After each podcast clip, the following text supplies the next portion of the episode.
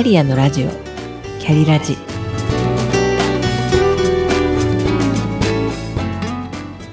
この番組は自分の中の多様性と可能性を最大限生かしてしなやかに100年生きたい。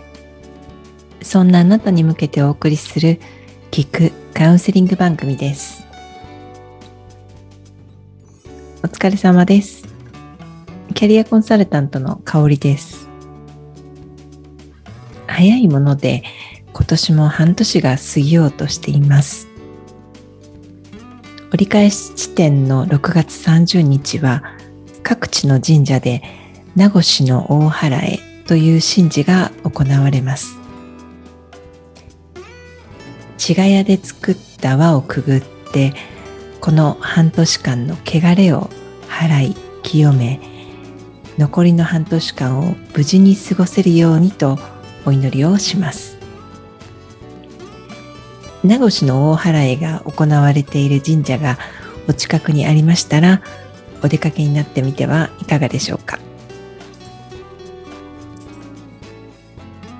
さて本日のテーマは中今を行きましょうです。中今の状態というのは今ここの瞬間だけに意識を置いている状態のことを言います。今ここの瞬間だけに意識を置くことがわからない。難しいと感じる方は子供を観察してみてください。子供たちは時間を気にせず夢中になって何時間でも遊んでいます。彼らは今だけに意識を向けてわーいと楽しいことだけをしていますよね。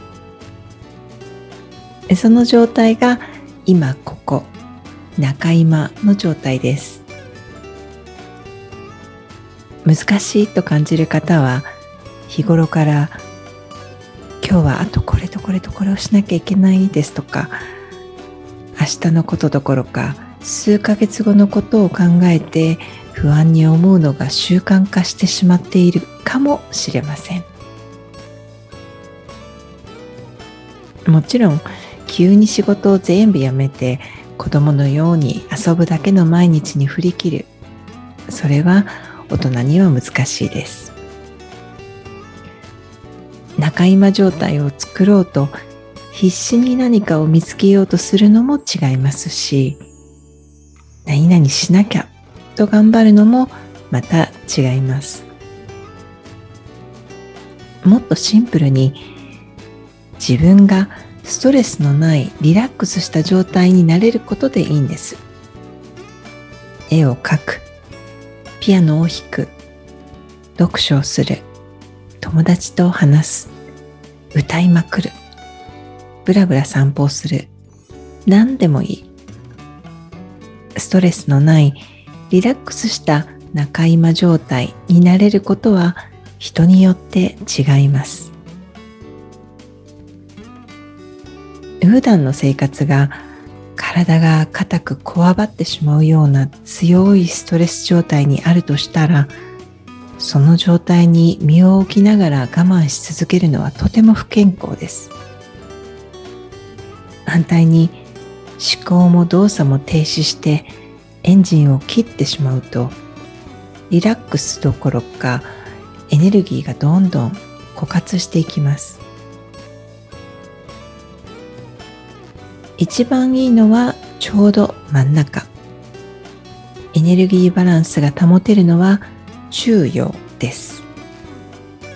この中陽こそが自然治癒力が発動する最も理想的な状態と言われています。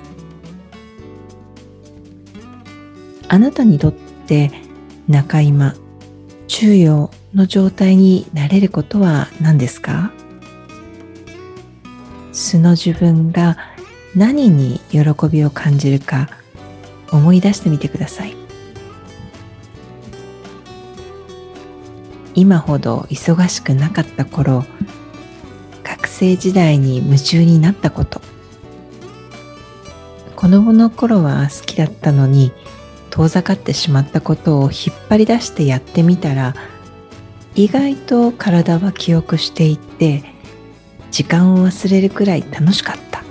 ということもあるかもしれません。どんな状態で誰と一緒にいる時または何をしている時にあなたはバランスを保つことができて最も輝いていると感じますか？いかがだったでしょうか？過去を憂いたり未来を不安がったりするのではなく大切なのは今この瞬間を生きること。それが中今です。あなたの心が最も穏やかで安定している状態。中今注意をが保てることを見つけてみましょう。今回も最後までお聴きくださりありがとうございました。それでは。